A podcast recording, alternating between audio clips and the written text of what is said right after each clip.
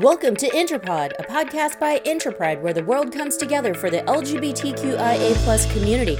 I'm Michelle Miao, your host. In honor of Lesbian Visibility Week, we speak to prominent lesbian identified voices who have made history and are continuing to empower and advance LGBTQIA rights around the world. Here's Pat Tietgens and her wife Michelle Zhang. Hi, uh, my name is Michelle Zhang. Um, my pronouns is uh, she, her. I um, come from uh, China, Southwest. I grew up in Southwest China, and uh, I, I was an attorney in China, practicing law for almost 10 years before I moved back to uh, San Jose. So I'm now a community builder, um, uh, doing community uh, building work with Chinese immigrant community here in Bay Area. And my name is Pat Tietgens. Um, I'm originally from San Jose, California. I lived in China um, where I met Michelle for almost seven years. Uh, and we are both actually also small business owners. I'm also very active in community building work um, as a co founder of Michelle's nonprofit, um, the Society of Heart's Delight for the Chinese immigrant community. And I'm also a board member of the Bay Area Municipal Elections Committee, which is a LGBTQ uh, PAC in the four counties of San Mateo, Santa Clara, Monterey, and Santa Cruz. So we're both very active in the LGBTQ um, activist uh, community, both in China uh, and also in the Bay Area. I, I, can see I started to have feelings for girls when I was uh, 12 years old. But at that time, during my whole uh, middle school, high school um, uh, time, I I really try very hard to convince myself that that kind of crush or relationship is a pure friendship. So, but after I uh, got into college, I uh, I had access to internet. I realized I uh, I'm uh, homosexual. I'm lesbian. yeah. After uh, as I uh, become more and more comfortable with my sexual orientation, I decided to tell my sister. I, after I told my uh, uh, that year I was uh, 25, and I told my sister I uh, I was a lesbian, and she said her first reaction was if you uh, wanted to go on this path, you should be financially independent. And uh, so she later helped me to for me to come out to my mother later.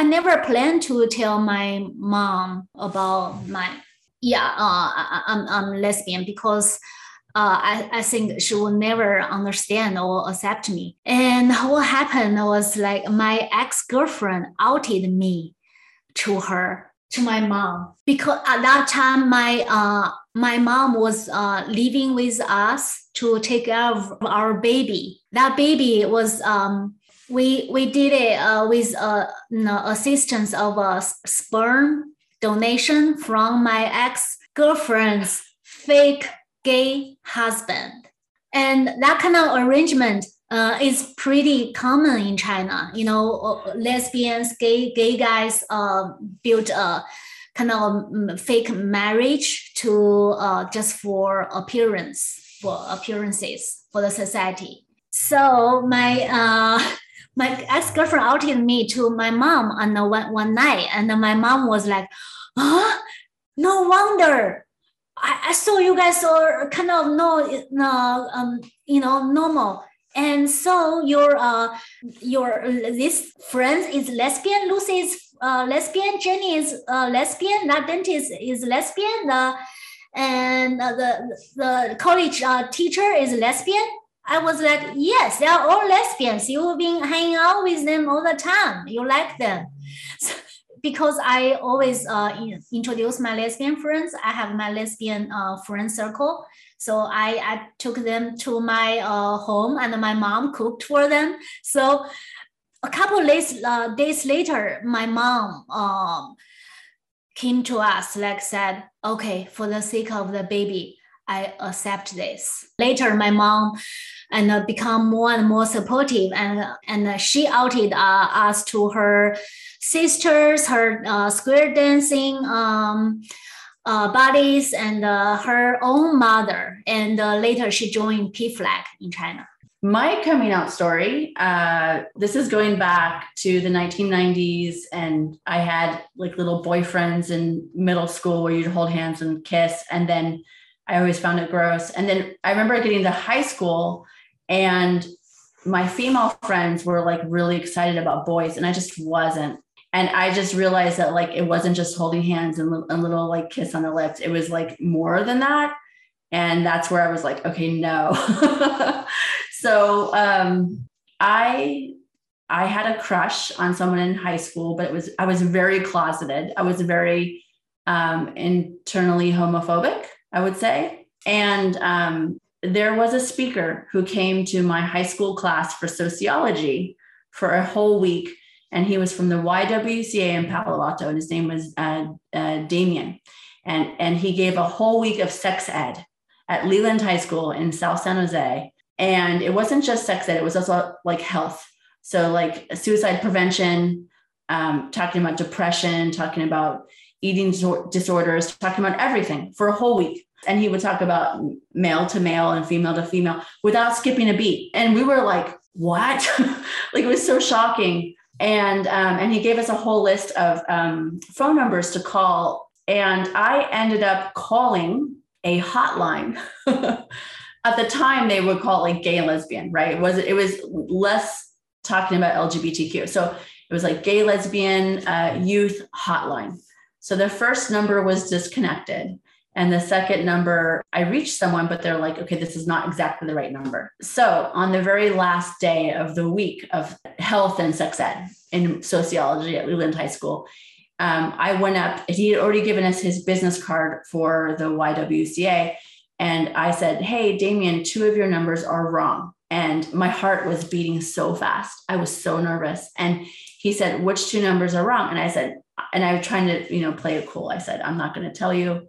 So finally, I circled the gay lesbian hotline numbers. I put the paper down on the table and I turned around to leave because it was the last time I was going to see him. And as I'm walking out the door, he said, Hey, you have my card. Call me. We're doing something at the YWCA call me. We're doing something with this. We have someone who can help. And um, it took me two weeks. I called him and he said, My colleague, Carolyn Laub, is starting a gay youth support group at the YWCA in Palo Alto. Carolyn Laub at the time was a new graduate from Stanford. She went on to, to start Gay Youth Alliance Network. I was in the room with like maybe a dozen gay, lesbian, as what we called it at the time, youth. And I said, I don't think that I'm a lesbian because I don't have short hair and I don't hate men. So that was like, that was where I was. It was the 90s. This is before Ellen DeGeneres came out. Like, this is just what I knew. There was no allies, there was no example of what it meant to live a full and complete and successful life as a lesbian. There just, it didn't exist. So um, Carolyn was great. And I was in the room when they said, okay, let's name the group. And we named it Outlet. There was only a dozen of us, and we named it Outlet. And Outlet actually exists to this day, more than 20 years later. So I was part of the brainstorming group that came up with that name. And um, long story short, I met my first girlfriend at a gay youth dance at the Billy DeFrank Center in San Jose, California. I ended up coming out to my parents two weeks before Ellen DeGeneres came out on national television and watched Ellen DeGeneres's coming out episode with my parents who kept looking over at me to see my reaction. And I was the first person at Leland High School to bring my girlfriend, my same sex date, to um, senior ball at Leland High School. I wrote an article for my for my high school newspaper. I ended up being very deeply involved in helping to educate my peers about this issue, even though I was terrified myself. I just told myself to be brave, and it was um, it was a long, long journey.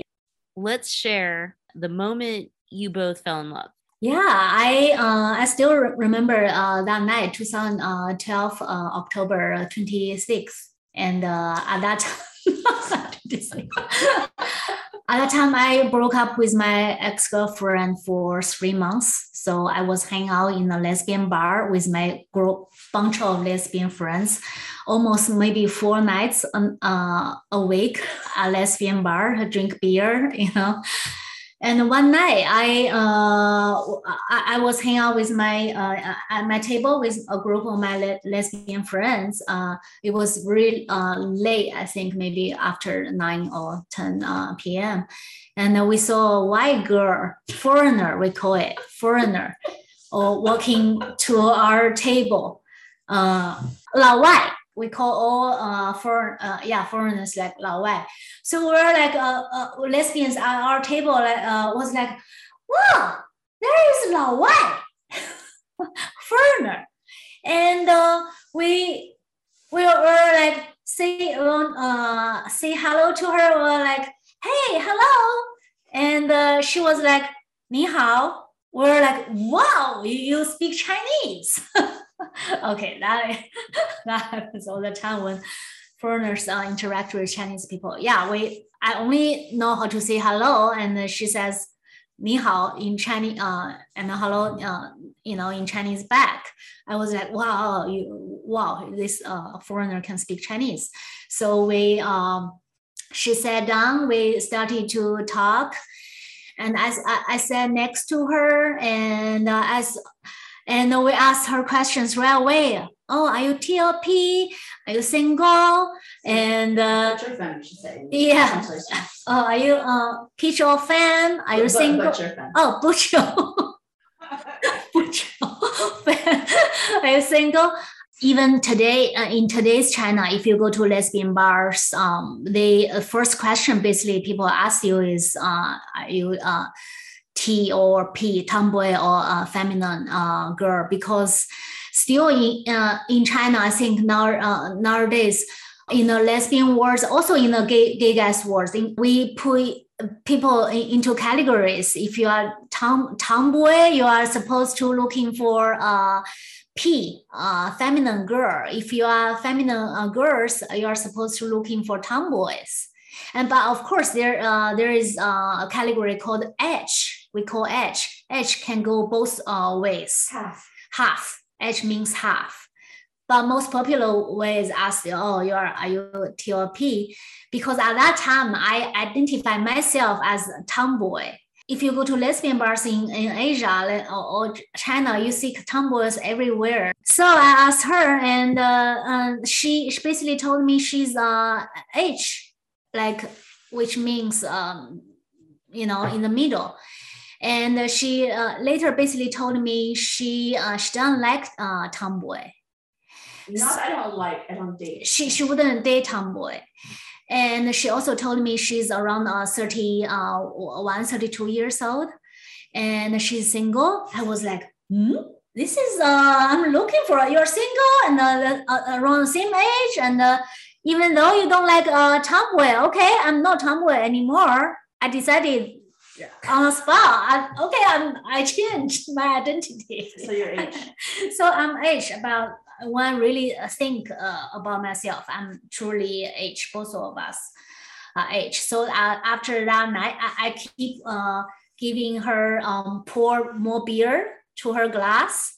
This is a Chinese way of showing uh, interest. Uh, pour more wine or alcohol to into her glass, and she didn't get it, of course.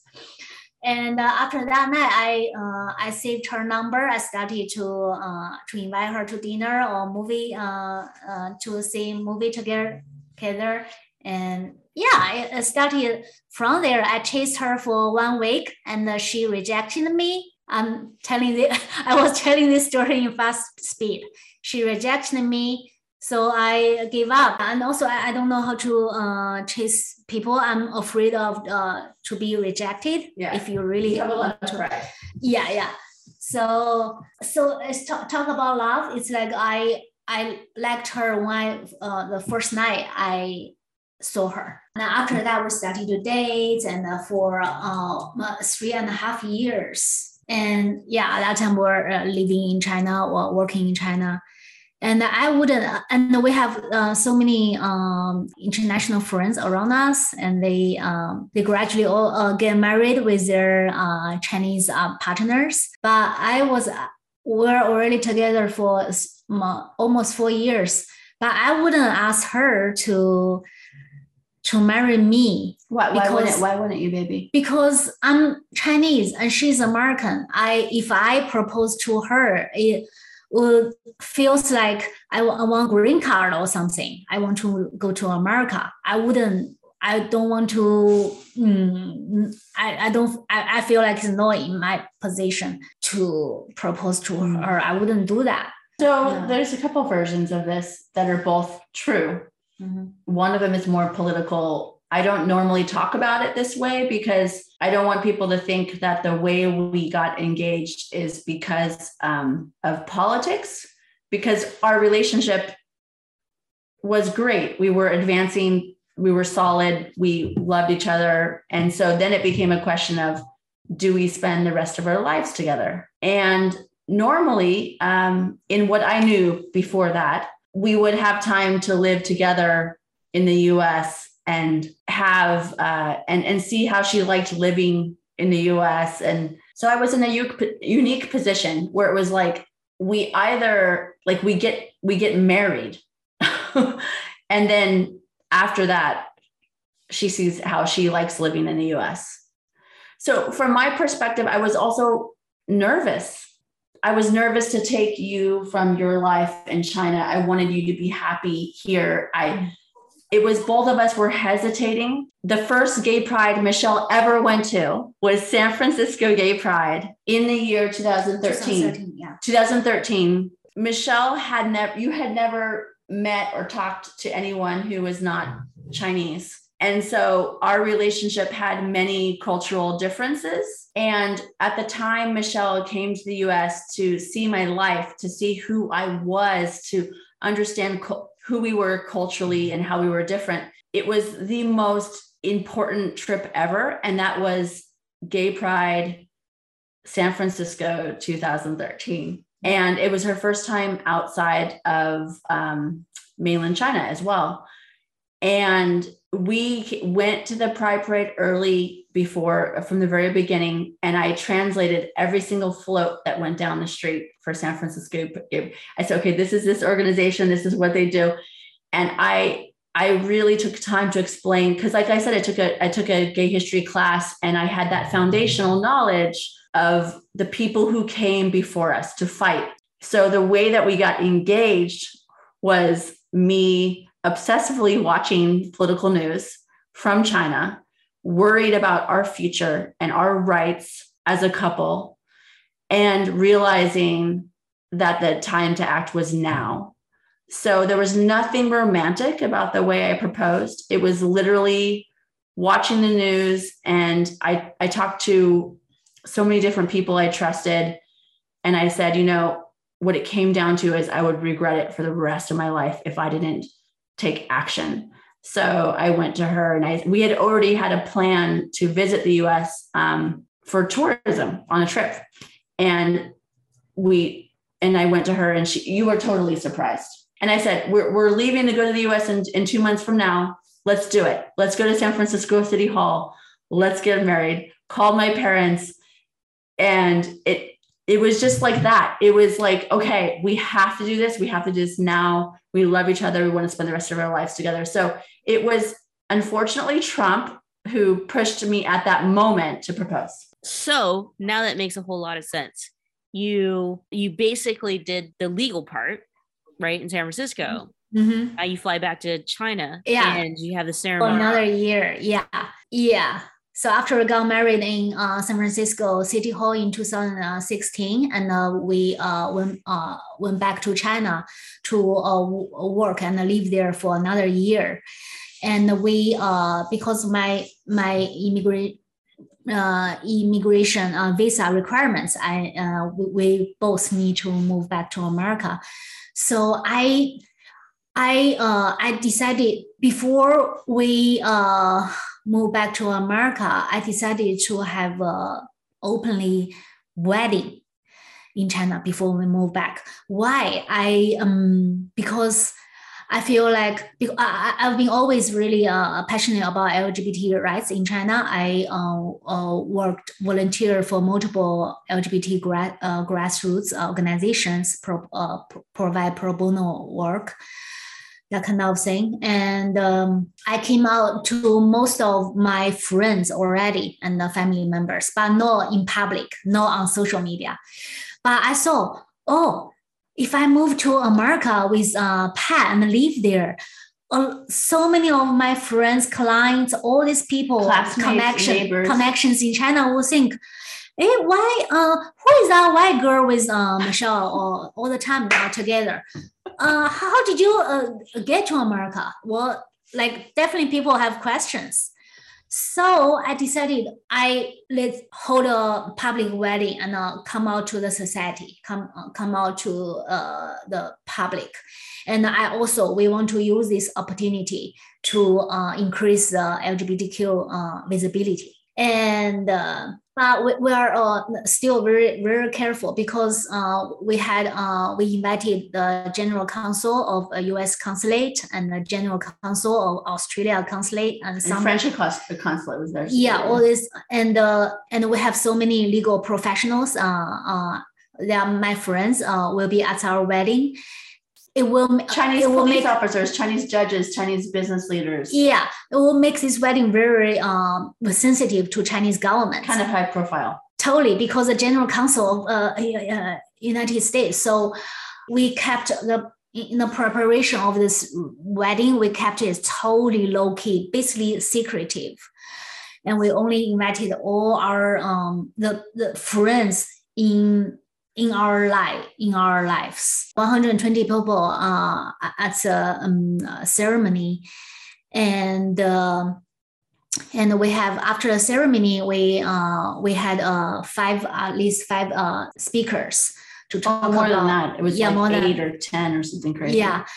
And uh, and after uh, the third the the, the third uh, uh, agenda was uh, dinner. And uh, when we we had when three outfit had, changes. Yeah, when we had our first dance, and uh, I we didn't see police show up at the hotel. We we feel like, oh, finally we can enjoy because we could have gotten shut down. Yeah, because uh, that uh, that wedding wouldn't happen even the very next year One at the same later. hotel because the political uh, environment uh, changes. The political climate got worse. It's more, yeah, more, more and more, uh, yeah, one more worse every every day, basically every year.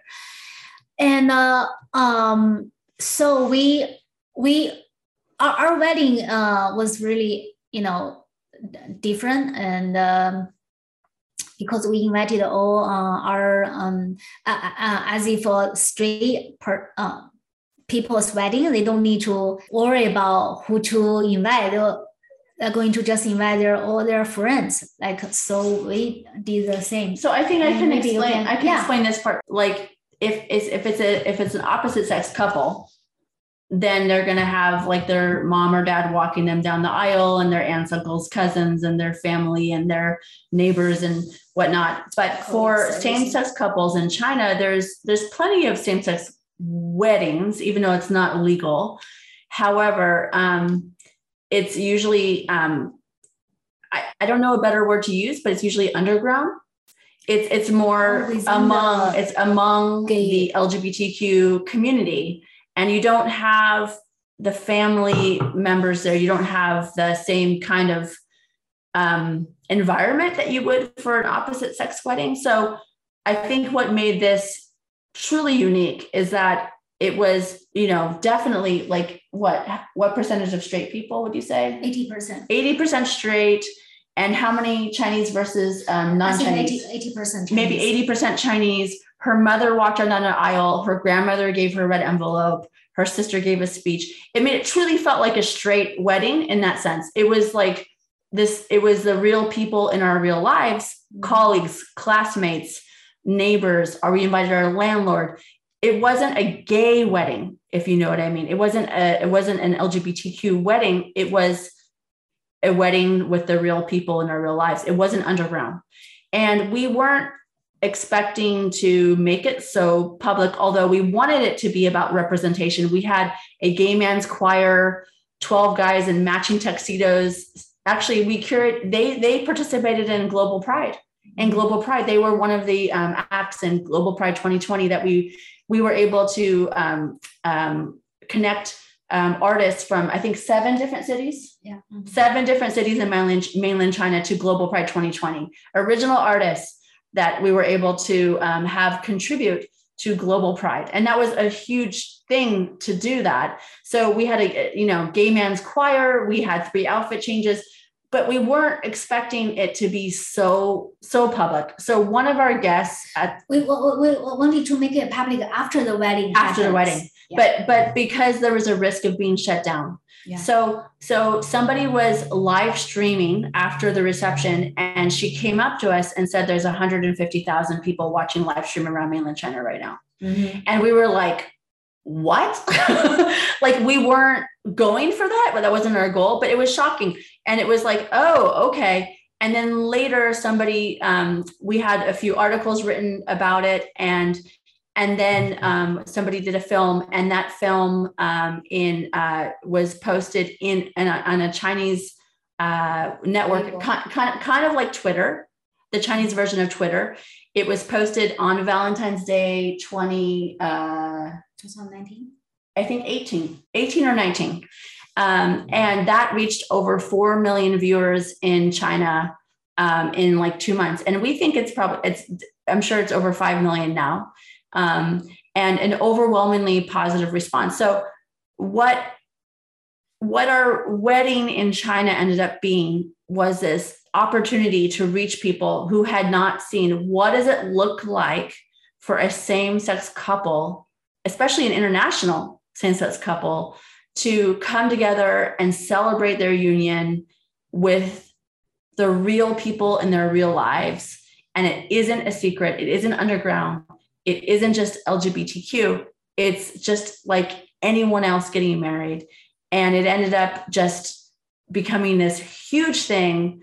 And we just embraced it. We said, you know, this is not what we expected, but we can use this as an opportunity to show people what is possible because we felt like that was missing from the um, landscape in China.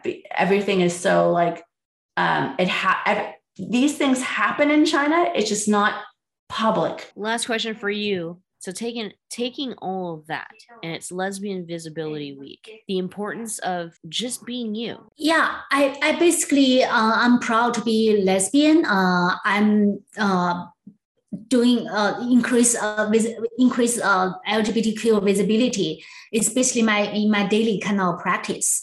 I'm doing the, the Chinese immigrant community building uh, right now with uh, immigrants, and most of our members are straight people. But we uh, make LGBTQ in uh, equality uh, rights into our uh, right into our um, mission. I really want to I, I go anywhere I uh, because you you uh, I think a lot of people know some immigrants uh, can be conservative, can be more you know reserved and conservative.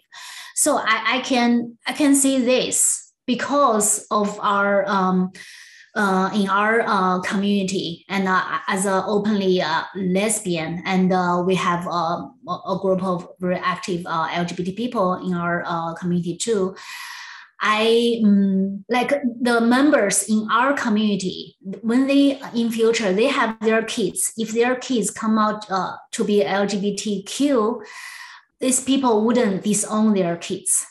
I I, I could say uh, that because we still hear stories that um, some LGBT kids are disowned from their immigrant parents here in the area.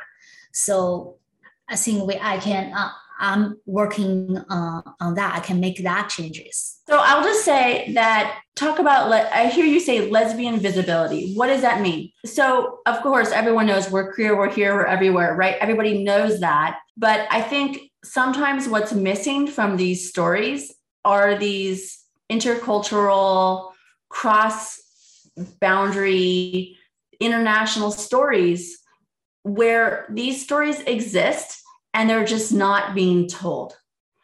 And what I learned from, you know, my own experience with Michelle is just that sometimes just being yourself and having doing what you would normally do and you know um, can have a profound impact beyond what you can imagine because perhaps those stories aren't visible otherwise. So just just by having that story exist in a space that where people aren't talking openly um, can be a kind of activism. It just just by living your life. And so I think that's where you and I are really on the same page. Is like, look, we're we love each other and we want to do this, and why not share it with the world? Why not show what's possible? Because, like I said, when I was in high school, I didn't have those stories. So I understand the impact of stories. I understand the,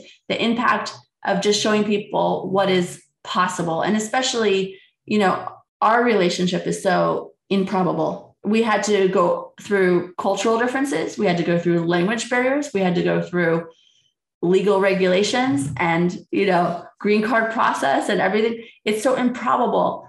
And I think sometimes just people don't realize the power they have just by being themselves and sharing that story. It doesn't have to reach 5 million people.